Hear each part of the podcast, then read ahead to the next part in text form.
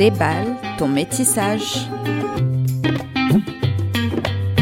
Bonjour et bienvenue sur Déballe ton métissage, le podcast qui déballe les sujets et problématiques liés à la multiracialité, qu'on appelle aussi métissage. Ce podcast vous est présenté par votre hôte, Marine, et aujourd'hui je vais vous parler de la multiracialité et de la transracialité. Nous recevrons en seconde partie Annecath.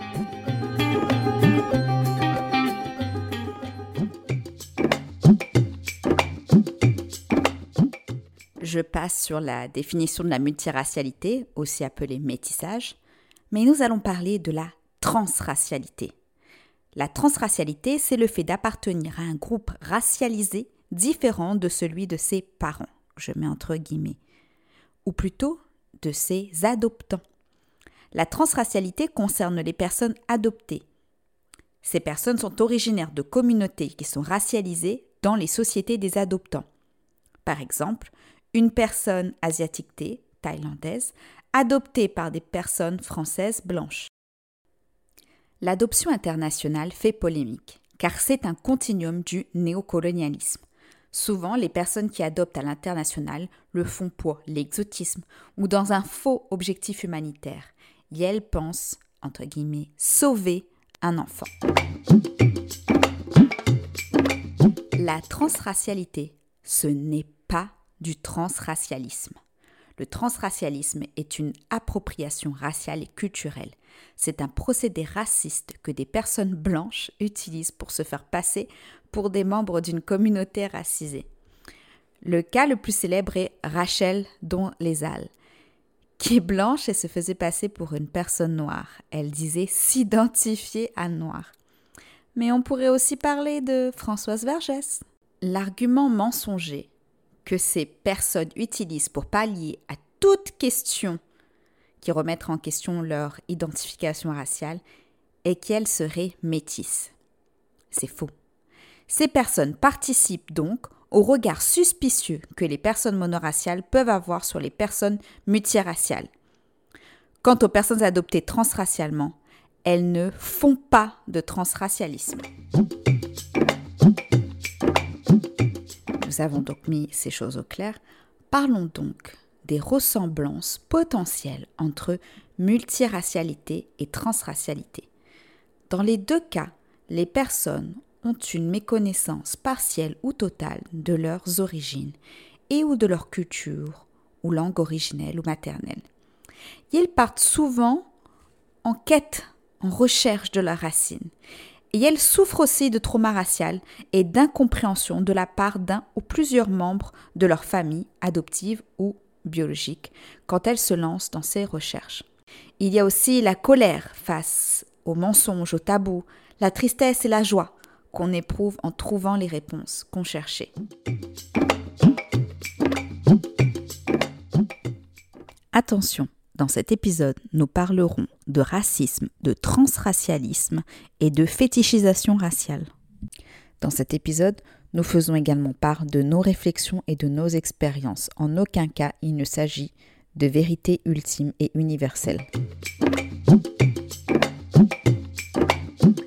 Bonjour Annecath et merci d'avoir accepté cette invitation.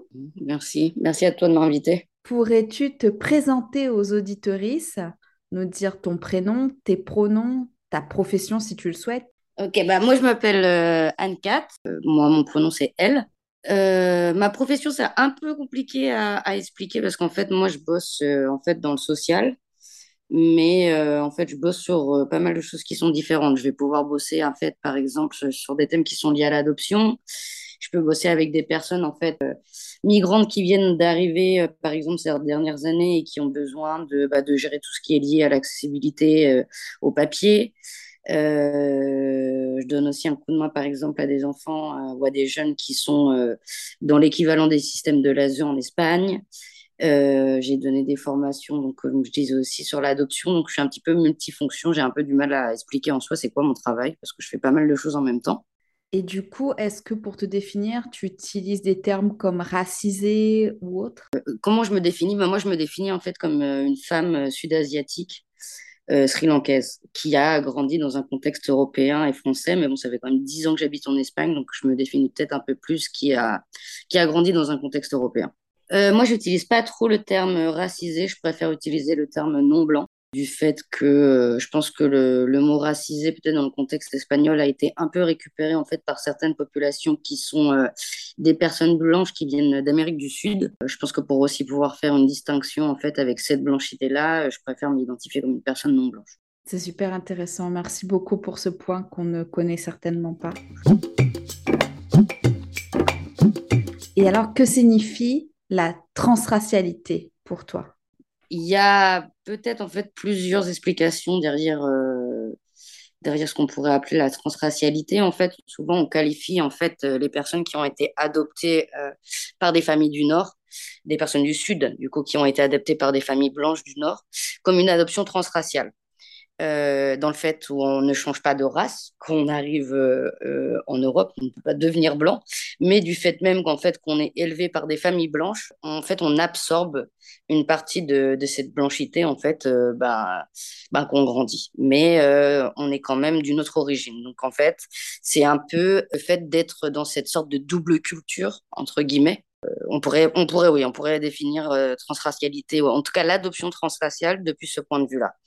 Et après, il y a eu certaines dérives, que je pense que tu as dû écouter, de personnes qui se définissent comme des personnes transraciales, qui sont des personnes blanches, mais qui disent qu'elles se sentent des personnes non blanches ou des personnes racisées, peu importe comment on l'appelle, et qui font des démarches jusqu'à chirurgicales pour devenir une personne racisée. Et c'est vrai que c'est très problématique, en fait. Ces personnes-là sont très problématiques, puisqu'en fait, elles partent depuis un point de vue raciste et exotisant, en voulant devenir, par exemple, une personne indienne. C'est depuis, en fait, un stéréotype, comme s'il n'y avait qu'une forme de racialité, en fait, qui engloberait l'identité indienne. Donc voilà, les deux points plus ou moins pour essayer d'expliquer ce que ce serait la transracialité. Alors, un élément très important, et tu as pris du temps et de l'énergie pour me l'expliquer, je te remercie encore une fois, c'est à quel point l'adjectif transracial qu'on utilise est incorrect. Et est-ce que tu pourrais expliquer pourquoi aux auditeurs et auditrices ? En fait, je pense qu'une personne transraciale, enfin, depuis mon point de vue, je pense qu'une personne transraciale n'existe pas parce qu'on ne devient pas blanc. On est blanchi d'une manière plus ou moins, on va dire, psychologique, et aussi avec tout ce qu'il y a autour de nous qui fait qu'on grandit en fait dans un système qui nous blanchit. C'est pour ça que je préfère qualifier l'adoption je préfère dire que l'adoption est un système transracial, mais que les personnes ne sont pas en fait des personnes transraciales parce qu'on ne change pas de race. Et donc c'est pour ça que j'aime bien en fait faire la distinction entre une personne transraciale et plutôt l'adoption transraciale, qui serait plutôt un processus. En fait. Et alors, quelle similitude vois-tu entre les personnes multiraciales et les personnes adoptées transracialement ? Je sais que, par exemple avec des personnes qui pourraient être considérées comme multi- ou biraciales, bon, j'ai un peu du mal avec cette terminologie aussi biraciale, mais bon, on va utiliser les mots qui existent, qui, par exemple, auraient grandi en fait dans un contexte blanc, vont se retrouver face aux mêmes problématiques que nous. C'est-à-dire de grandir dans des espaces qui nous blanchissent beaucoup, qui nous exotisent beaucoup, qui peuvent se retourner contre nous-mêmes et être très racistes avec nous. Et en fait, c'est vrai que, par exemple, des personnes biraciales ou adoptées qui ne vont pas avoir révisé, en fait, par exemple, le classisme ou le racisme, on va finir, en fait, par répéter ce que nous apprend la blanchité. Et je pense qu'on peut aussi avoir des points en commun avec des personnes qu'on pourrait considérer comme de deuxième génération. Je mets des gros guillemets autour de deuxième génération parce que ça veut aussi plus ou moins rien dire. Mais dans le fait où on a du mal à trouver notre place. C'est-à-dire qu'on a toujours l'impression d'avoir un peu le cul entre deux chaises, que ça soit dans nos communautés, on sent qu'on est un peu décentré. Avec les personnes blanches, on est complètement aussi décentré. Et donc, je pense que ce soit des personnes de deuxième génération, des personnes multi- ou biraciales ou des personnes adoptées, je pense qu'on a beaucoup de points en commun en fait sur la façon dont on grandit et notre exposition face à la blanchité. C'est vrai, et il y a aussi quelque chose, pour ensuite les personnes qui essayent de se détacher de cette blanchité, une espèce de quête de retour aux sources que j'ai pu remarquer. Je ne sais pas si tu as pu voir la même chose. En fait, je pense que dans l'adoption, en tout cas pour parler spécifiquement des personnes adoptées, je pense qu'il y a beaucoup de personnes adoptées en ce moment, en tout cas, et même depuis plusieurs années, mais en tout cas qui font des démarches pour pouvoir retourner dans leur pays, pour essayer de retrouver leur famille biologique. Et aussi, il y a des personnes qui se rapprochent en fait de leur propre communauté parce qu'ils ont senti en fait qu'ils avaient grandi en fait dans une sorte d'isolement face à leur identité. Donc, c'est vrai qu'il y a beaucoup de personnes, en fait, qui sont dans cette, je ne sais pas si on peut vraiment l'appeler quête, mais oui, dans cette quête d'identité, pour essayer de reconnecter avec quelque chose qui fait finalement partie d'eux depuis toujours, mais qui ont été éloignés, en fait, à cause de la blanchité et de la famille blanche, de ce qui était leur patrimoine socioculturel. C'est très important ce que tu dis, il y a ce besoin de reconnexion, mais qui est différent en fait. Quand c'est une personne adoptée, ce n'est pas du tout la même chose que pour une personne métisse ou dite multiraciale. Et est-ce que tu penses que nos combats peuvent se rejoindre et qu'on pourrait se soutenir ? Je pense que oui, moi en tout cas, je sais que j'essaye pas mal, en tout cas dans le contexte espagnol, de visibiliser ce que j'appelle les personnes qui sont passées par la déprotection de l'enfance, que ce soit des personnes de l'adoption nationale, de l'adoption internationale, de familles d'accueil ou de personnes qui sont passées par les centres de mineurs, que moi j'appelle des centres d'enfants et de jeunes parce que souvent le problème de mineurs c'est qu'on oublie que c'est des enfants. Donc en fait déjà dans ce cas-là je pense que c'est des alliances qui sont quand même assez importantes à faire et à visibiliser, puisque finalement, en fait, on passe par des systèmes qui se ressemblent, mais avec des personnes qui ont des privilèges et d'autres qui en ont moins.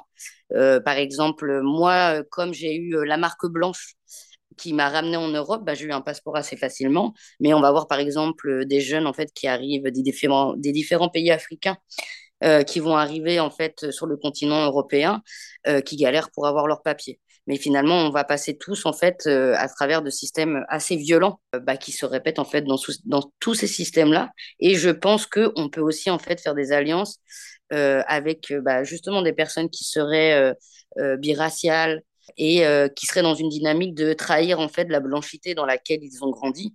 Je pense que c'est assez intéressant pour nous de pouvoir faire groupe et de se rallier sur des causes communes, sans oublier qu'on ne vient pas tous des mêmes contextes. Donc, c'est aussi important de respecter le contexte de chacun, d'essayer de comprendre le contexte de chacun, mais qu'on a aussi des luttes en commun et c'est aussi intéressant de pouvoir s'allier, en fait, pour mener ces différentes luttes. Et un autre point qui m'est venu, c'est, je ne sais pas toi, mais alors, moi, ça a été, il faut toujours être reconnaissant. Toujours être reconnaissant vers les personnes blanches. Et tu n'es pas fatiguée, toi ? Je pense que c'est peut-être peut-être qu'avec les nouvelles générations, et j'espère qu'avec les générations de personnes adoptées plus jeunes, ce sentiment sera un peu moins présent, mais c'est vrai qu'en fait l'adoption internationale c'est quand même basé sur un système néocolonial de personnes blanches qui pensent qu'ils vont sauver de pauvres petits-enfants abandonnés dans le Sud, ce qui n'est pas le cas, on n'est pas abandonné. Moi, je milite aussi pour qu'on arrête en fait, d'utiliser le mot « abandonné » et qu'on utilise plutôt le mot « séparation » parce qu'en fait, il y a des causes à ces séparations. Ce n'est pas un abandon comme on s'imagine dans les films, comme si on n'avait personne. Et du coup, du fait que je pense que ces personnes-là, en fait, quand elles vont adopter, elles sont dans cet imaginaire, en fait, d'avoir l'impression d'avoir sauvé quelqu'un, qui te le disent directement ou qui te le fassent sentir indirectement. Je pense qu'on est dans cette dynamique d'être redevable ou de se sentir redevable à cause, en fait, de toute l'idée qui est véhiculée autour de l'adoption comme quand on aurait été sauvé. Et donc, c'est vrai que souvent, pour les adoptés, c'est assez compliqué et c'est quelque chose qui se répète, même une fois qu'on est sorti des familles, qui va se répéter en fait dans pas mal d'endroits différents dans nos vies ou dans différentes situations où on va être toujours un peu dans cette position où on a l'impression d'être redevable face aux Blancs, redevable face à des personnes qui nous auraient sauvés d'une supposée vie misérable avec, bien sûr, comme toujours, des parents du Sud violents. Et je pense que au niveau intrafamilial, c'est pas juste l'idée qui est véhiculée derrière le fait qu'on soit sauvé, c'est aussi les parents eux-mêmes qui basiquement en fait nous mettent dans cette position de quand même on t'a sauvé, donc il va falloir que tu fasses des efforts. Et pour donner un simple exemple, Il y a quelques mois, on a sorti une vidéo sur Madmoizelle, en fait, avec mon association, où j'étais présente avec ma présidente, où donc on fait une critique de l'adoption internationale. Et il n'y a pas très longtemps, en fait, ma présidente m'expliquait que quelqu'un, en fait, sur un des commentaires de la vidéo, s'était un peu énervé, ce qui n'est pas très, très surprenant, sachant qu'on a dit 2 ou 3 fois blanc et que les blancs sont souvent choqués qu'on les appelle blancs.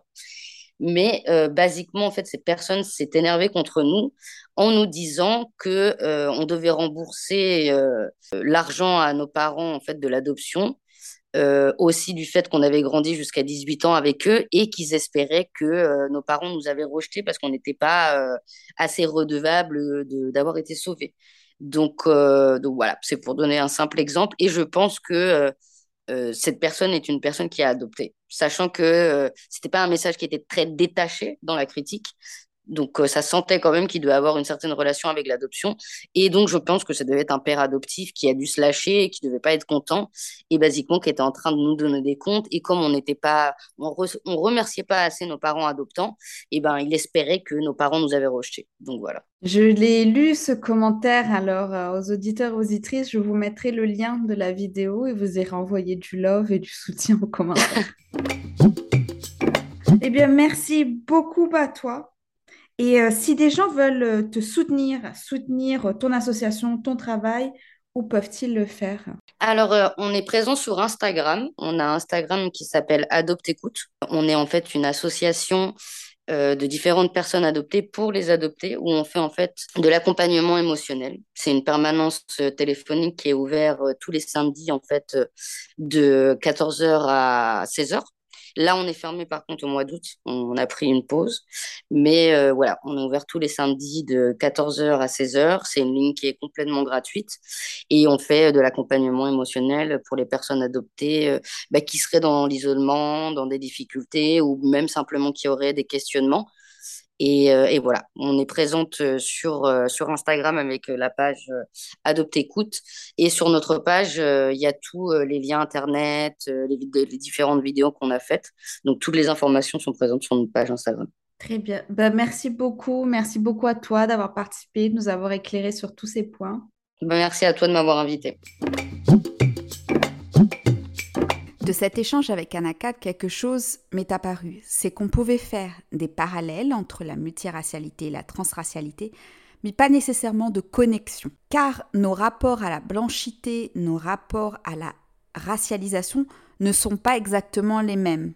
On peut effectivement faire des parallèles, mais on ne peut pas les comparer comme des choses égales ou identiques. Néanmoins, cela ne remet pas en question le principe et le besoin d'alliance entre nous, face à la blanchité. Cet épisode se termine, merci à vous de l'avoir écouté. Laissez un maximum d'étoiles et un commentaire positif si cela vous a plu. N'hésitez pas à nous laisser également un commentaire sur les réseaux sociaux, sur le compte Instagram @déballetonmétissage. Ce podcast est produit et réalisé par Marine. Il a été enregistré sur le territoire tamien, aussi appelé le sud de la baie californienne.